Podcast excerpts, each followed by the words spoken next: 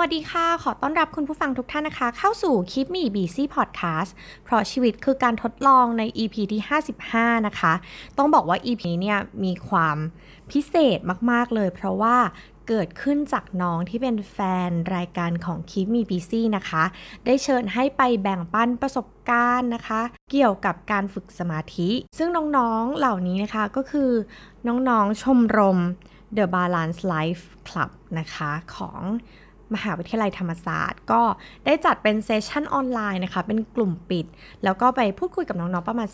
15-20 นาทีนะคะรู้สึกดีใจแล้วก็เป็นเกียรติอย่างมากๆเลยนะคะแล้วก็รู้สึกว่าคำถามของน้องๆที่ชวนไปคุยก็เป็นคำถามที่น่าสนใจแล้วก็เลยอยากจะมาเล่าให้กับคุณผู้ฟังของ Keep Me Busy ฟังกันนะคะในเชิงของ Quality Timeของเอมคืออะไรนะคะแล้วก็เริ่มฝึกสมาธิได้ยังไงนะคะแล้วก็วิธีการก้าวข้ามผ่านอุปสรรคต่างๆเราจัดการได้อย่างไรนะคะก็รู้สึกว่าเป็นคำถามที่ดีแล้วก็น้องๆในวัยเรียนมหาวิทยาลัยก็ยังมีความลึกซึ้งแล้วก็มีความอยากที่จะฝึกสมาธิหรือว่าบางคนมีความอยากที่จะเริ่มฝึกสมาธินะคะก็เลยน่าสนใจแต่ว่าต้องออกตัวก่อนว่าไม่ได้เป็นเอ็กซ์เพิร์ทในเรื่องการฝึกสมาธิแต่อย่างใดนะคะแต่ว่าก็มีความเข้าใจตัวเองว่าเราชอบแบบไหนแล้วเราก็ดำเนินวิธีการที่เราชอบเท่านั้นเองนะคะคำถามแรกที่น้องๆถามมานะคะก็คือว่า Quality Time ในความเข้าใจของพี่คืออะไรแล้วก็สำคัญยังไงในการดำเนินชีวิตนะคะเอ็มรู้สึกว่า Quality Time เนี่ยมันคือการใช้เวลาอย่างคุ้มค่าไปกับสิ่งที่เรารู้สึกว่ามีความสำคัญกับชีวิตของเราเอมชอบคำกล่าวคำนึงมากๆเลยนะคะที่บอกว่าอะไรที่เราคิดว่าสำคัญน่ะเราจะมีเวลาให้มันเสมอ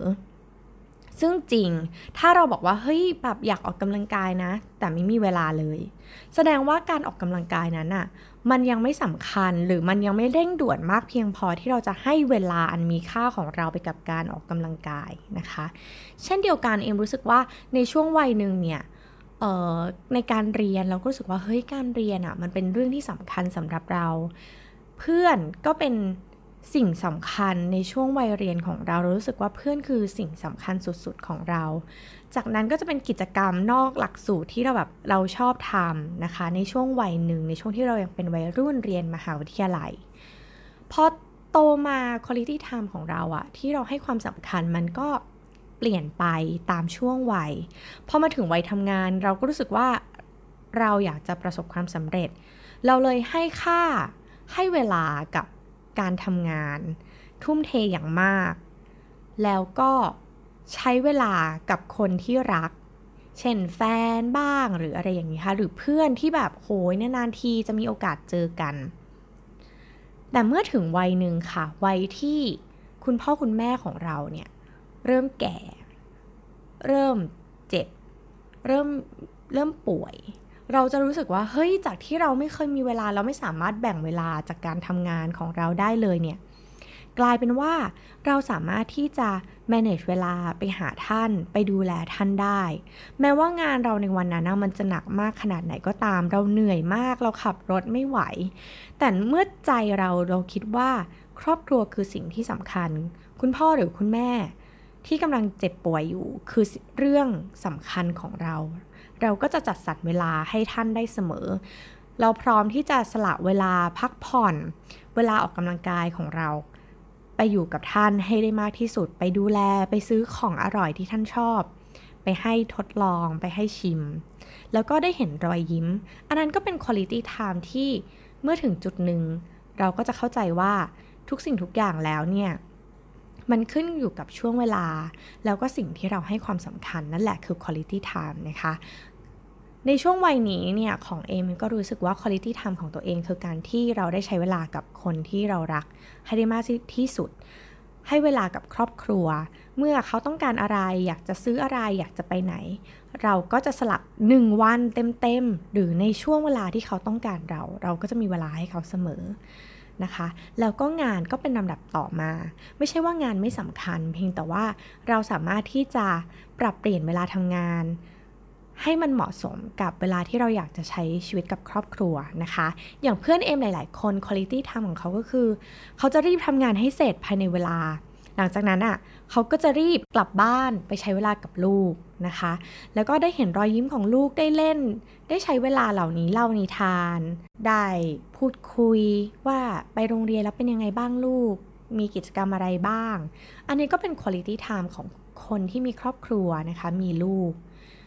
เอ็มรู้สึกว่า Quality Time อ่ะมันเป็นสิ่งที่เราเป็นคนออกแบบเองเราจัดสรรเวลาได้เองถ้าคุณ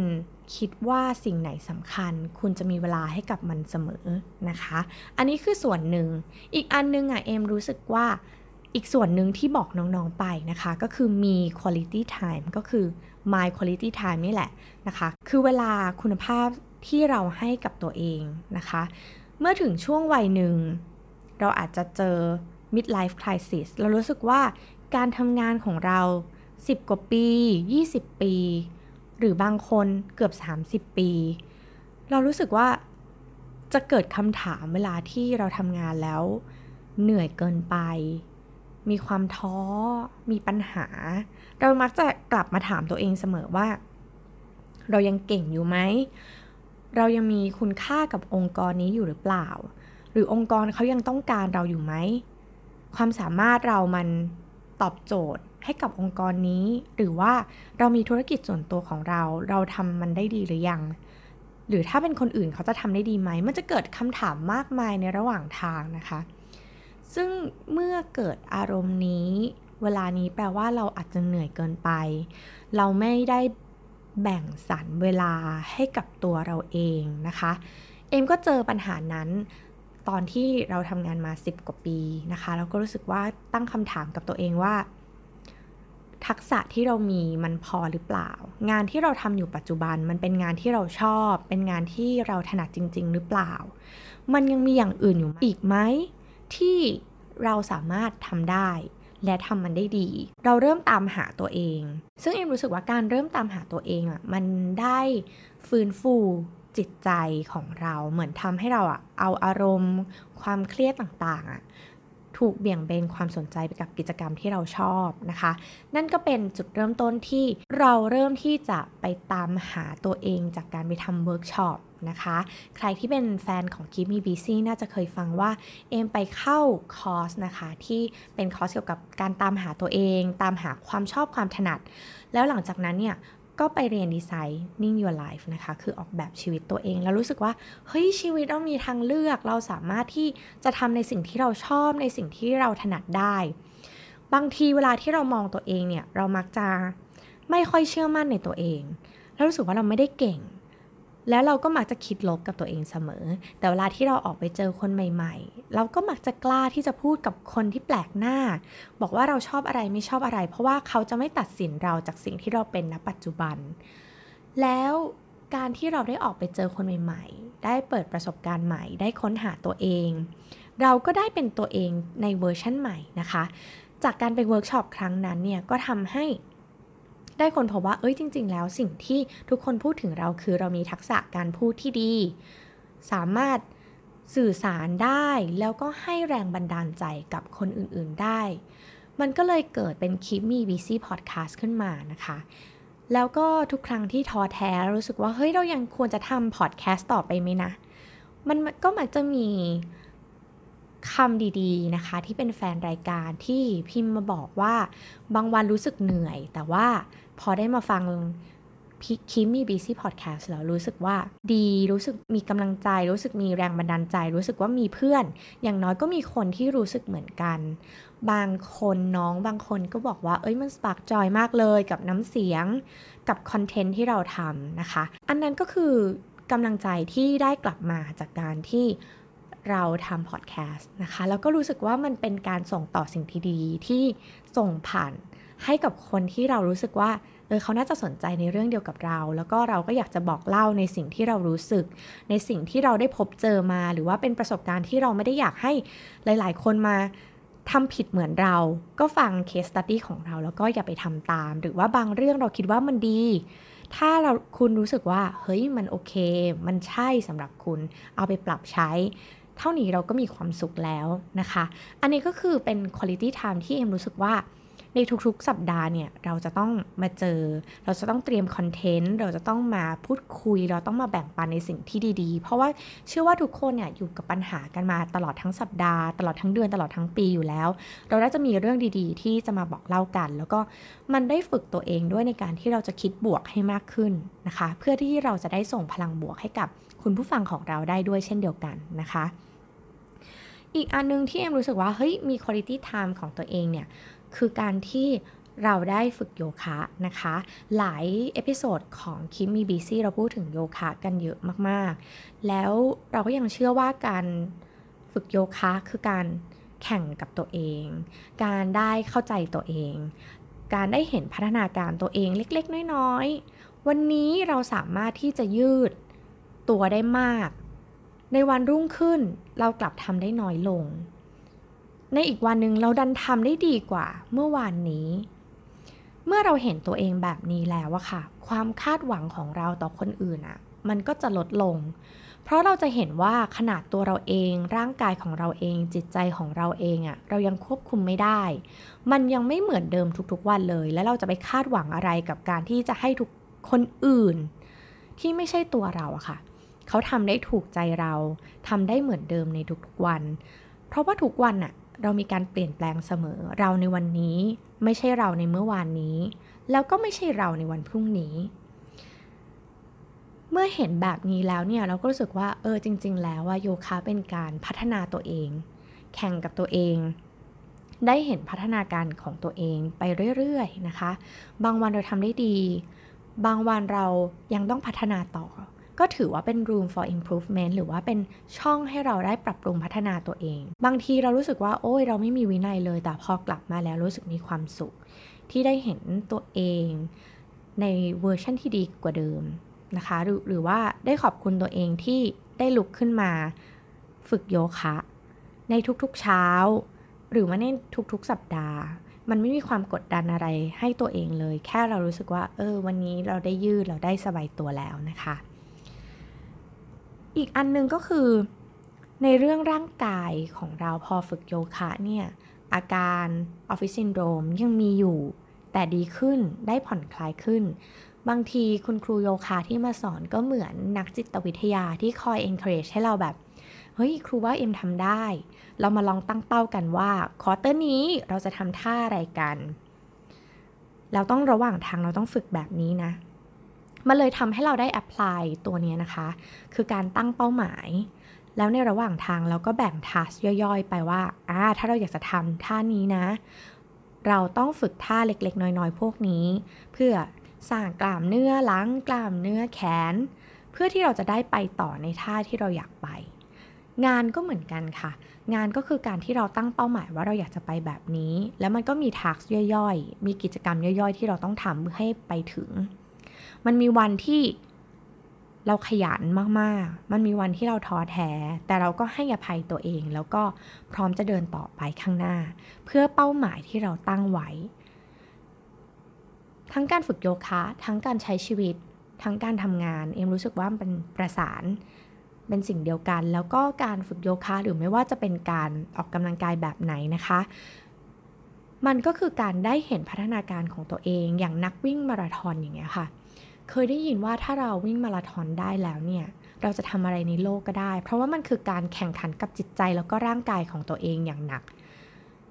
ลองหากิจกรรมที่เรารู้สึกว่าเราได้อยู่กับตัวเองเราได้แข่งกับตัวเองเราได้เห็นการเปลี่ยนแปลงของตัวเองแล้วมันน่าจะทำให้เวลาเหล่านั้นเนี่ย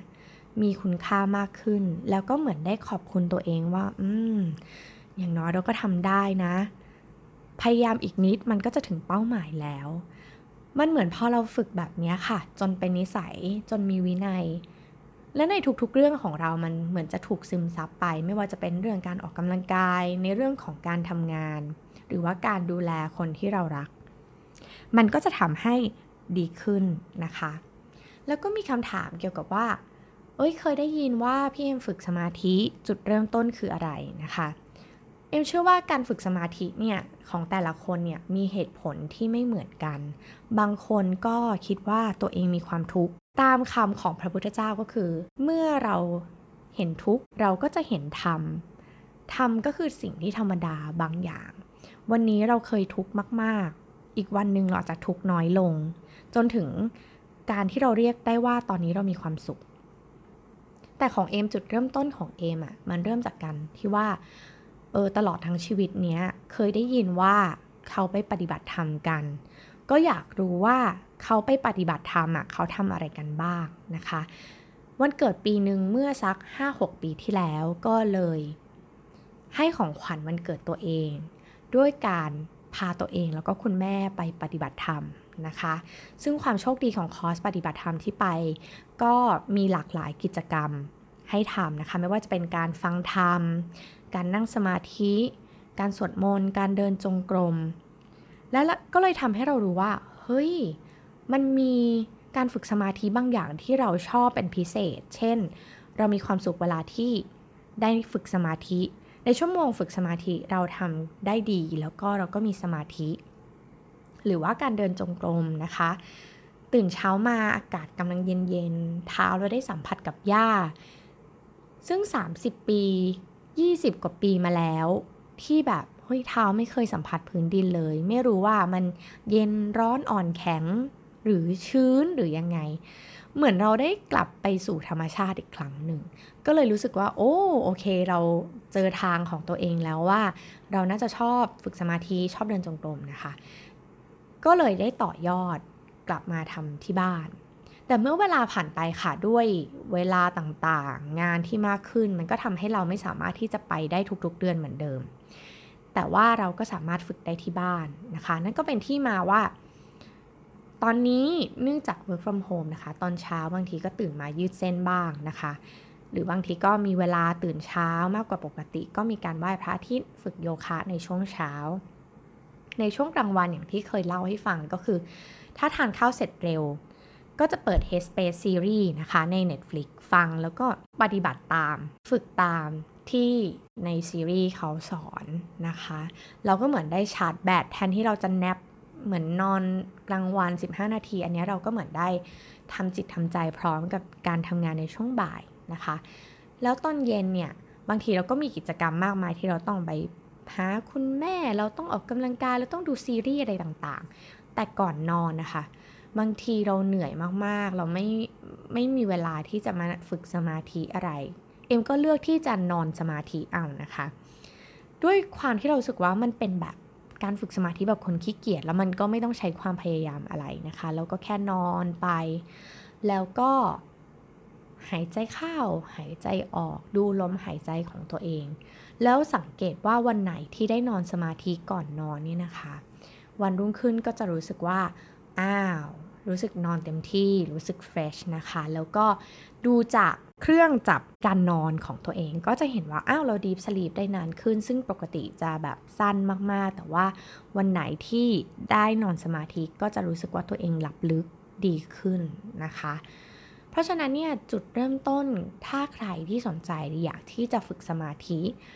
อยากให้อนุญาตให้ตัวเองได้ทดลองในหลายๆรูปแบบเพื่อที่เราจะได้เข้าใจตัวเองว่าเราชอบแบบไหนแนวทางไหนที่เหมาะสมกับเราบางคนอาจจะชอบฟังธรรมอาจจะฟังธรรมในรถหรือบางคนอาจจะแบบใช้เวลาบนท้องถนนค่อนข้างเยอะอาจจะเลือกที่จะสวดมนต์ในรถก็ได้ในระหว่างรถติดนะคะหรือในวันที่เราแบบใจร้อนวันนี้ใจร้อนขับรถใจร้อนจังเลยนะคะลองสวดมนต์หรือเปิดบทสวดมนต์ดูนะคะก็จะรู้ว่าวันนั้นน่ะจิตใจเรามันก็จะเย็นลงหรือหาวิธีที่ทำให้เรารู้สึกมีความสุขบางคนอาจจะไม่ถนัดบางคนอาจจะรู้สึกว่าการผ่อนคลายของฉันคือการจุดเทียนอาบน้ำฟังเพลงสบายๆในระหว่างที่อาบน้ำรู้สึกขอบคุณตัวเองในวันนั้นที่ร่างกายมันเหนื่อยมากๆแล้วขอผ่อนคลายด้วยวิธีนี้นะคะหลายคนก็มีหลายวิธีเพราะฉะนั้นลองค้นหาลองทดลองดูนะคะเพราะว่าชีวิตคือการทดลองอย่างที่ Keep Me Busy เป็นมอตโต้ของเราเสมอว่าเพราะชีวิตคือการทดลองอยากให้ทดลองดูก่อนว่าวิธีไหนที่มันเหมาะกับคุณวิธีไหนที่มันทำให้เรามีความสุขก็จงทำวิธีนั้นนะคะเพียงแต่ว่าอาจจะต้องเปิดใจในช่วงแรกอาจจะต้องไปทดลองเยอะหน่อยว่าอันไหนแต่หลายคนอาจจะมีแนวทางที่แบบพอจะเดาได้พอจะรู้อยู่แล้ว ก็มุ่งมั่นแล้วก็ฝึกไปนะคะเพราะว่าสุดท้ายแล้วเนี่ยเรานั่นแหละที่เป็นคนตัดสินว่าเราจะเริ่มด้วยวิธีนี้ว่าเราอยากจะไปกับวิธีนี้นะคะอันนี้ก็เป็นคำถามที่แบบตอนแรกก็ไม่คิดว่าจะเป็นคำถามของน้องๆในที่เรียนในมหาวิทยาลัยนะคะแต่ก็เป็นสิ่งที่ดีแล้วก็อยากจะมาแบ่งปันนะคะมีอีกคำถามหนึ่งที่น่าสนใจก็คือเมื่อเจออุปสรรคที่ทำให้เราแบบไม่เป็นไปตามแผนน่ะอยากจะรู้ว่าวิธีที่เอาชนะใจตัวเองได้เป็นยังไงบ้างนะคะในวันนั้นเนี่ยก็ได้เล่าให้น้องๆฟังว่าเอ็มก็มีความทุกข์มากๆในวัย 27-28 นะคะที่อยู่ในช่วงเรียนต่อปริญญาโทซึ่งเราได้ทุนเรียบร้อยแล้วนะคะเรากำลังจะทำวีซ่าเพื่อไปเรียนต่อในระดับปริญญาโทที่ประเทศอังกฤษนะคะถ้าใครที่เคยไปเรียนที่อังกฤษก็จะรู้ว่าเราจะต้องผ่านการตรวจวัณโรคก่อนนะคะเพื่อแบบคลีนแล้วเราก็เอาเอกสารนี้ไปทำวีซ่านะคะทุกอย่างของเอมเนี่ยเรียบร้อยแล้วก็พร้อมจะเดินทางเหลือแค่วีซ่าอย่างเดียวนะคะที่จะได้ไปปรากฏว่าเราไปตรวจปอดนะคะปอดเรามีจุดแล้วตอนที่แบบเหมือนเราไปที่ตรวจตรงสีลมเนี่ยนะคะคือเขาก็บอกโหยน้องเป็นแน่ๆน้องต้องเลื่อนการเรียนน้องต้องเป็นชัวร์ๆเพราะว่าจุดมันชัดเจนขนาดนี้นะคะจำได้ว่าวันนั้นเนี่ยเดินบนถนนสีลมแล้วก็ร้องไห้แบบใน MV เลยนะคะแบบเสียใจมากคือเราพยายามทุกอย่างคะแนนพยายามตั้งนานกว่าจะได้ทุนกว่าจะสัมภาษณ์ผ่านใช้เวลาต้องเท่าไหร่เอกสารต่างๆหรือว่าการเตรียมตัวต่างๆเนี่ยพร้อมหมดแล้วอยู่ดีๆก็มาบอกว่าเราเป็นวัณโรคงั้นหรอจุดนั้นคือเสียใจมากแล้วมันทำให้เราค้นพบว่าบางอย่างมันควบคุมได้แต่บางอย่างมันควบคุมไม่ได้จริงๆแม้ว่ามันจะเป็นร่างกายของเราเองก็ตามนะคะสุดท้ายก็คือผลออกมานะคะก็คือไม่ได้เป็นวัณโรคนะคะก็คลีนแต่ว่าไปไม่ทันนะคะวีซ่าไม่ทันก็เลยทำให้ต้องดีเฟอร์การเรียนต่อแล้วก็ดีเฟอร์ทุนออกไปอีก1ปีซึ่งมันอายไหมอายเสียใจไหมเสียใจร้องไห้ไหมร้องไห้เป็นสัปดาห์แบบไม่อยากคุยกับใครเลยคือมันทุกข์มากๆที่สุดในชีวิตแหละที่เราเจอความพยายามทั้งหมดมันเหมือนแบบโหมันสลายไปหมดแล้วจะให้เราทำยังไงดีนะคะแต่สุดท้ายก็รู้สึกว่าไม่เป็นไรมันเป็นเรื่องที่เราควบคุมไม่ได้จริงๆเราก็ไม่รู้จะทำยังไงมันก็คงเป็นขี้ปากชาวบ้านบ้างแหละนะแต่ว่าแล้วยังไงถ้าสุดท้ายเราก็ได้ไปเรียนอยู่ดีนะคะเมื่อเวลาผ่านไปก็ได้ตกตะกอนความคิดของตัวเองว่าสิ่งใดเกิดขึ้นสิ่งนั้นดีเสมอแฟนๆของ Keep Me Busy คงได้ยินคำนี้จากเอ็มบ่อยๆนะคะแต่เอ็มก็เชื่อว่ามันเป็นสิ่งที่ดีจริงๆเพราะว่าหลังจากที่เราดีเฟอร์การเรียนเนี่ย1คือเราพร้อมทุกอย่างนะคะเราเตรียมพร้อมทุกอย่างที่จะไปเรียนไม่ว่าจะเป็นภาษาอังกฤษของเราพัฒนาให้ดีขึ้นไปหาเวลาฟังสำเนียงอังกฤษซึ่งเราก็ไม่คุ้นเคยหอพักก็จองได้ก่อนใครแถมได้หอพักดีๆใกล้โรงเรียนอีกต่างหากไม่ต้องเดินทางเยอะนะคะเป็นหอที่ดีได้เจอแฟลตเมทที่ดีได้เจอเพื่อนที่ดีได้มีโอกาสเรียนภาษาอังกฤษที่ King's College แล้วได้เจอเพื่อนที่เป็นคุณหมอเป็นนักการทูตแล้วรู้สึกว่าเราขอบคุณมากที่เราได้เลื่อนการเรียนมา1ปีเพื่อให้ได้เจอคนดีๆแบบนี้เราได้ไปเที่ยวเราได้ไปอะไรต่างๆนานาที่แบบถ้าไปตอนนั้นเราคงไม่มีเพื่อนเที่ยวเราคงไม่ได้ไปเที่ยวในที่ที่แบบเราอยากไปแต่ไม่มีโอกาสก็เลยรู้สึกว่า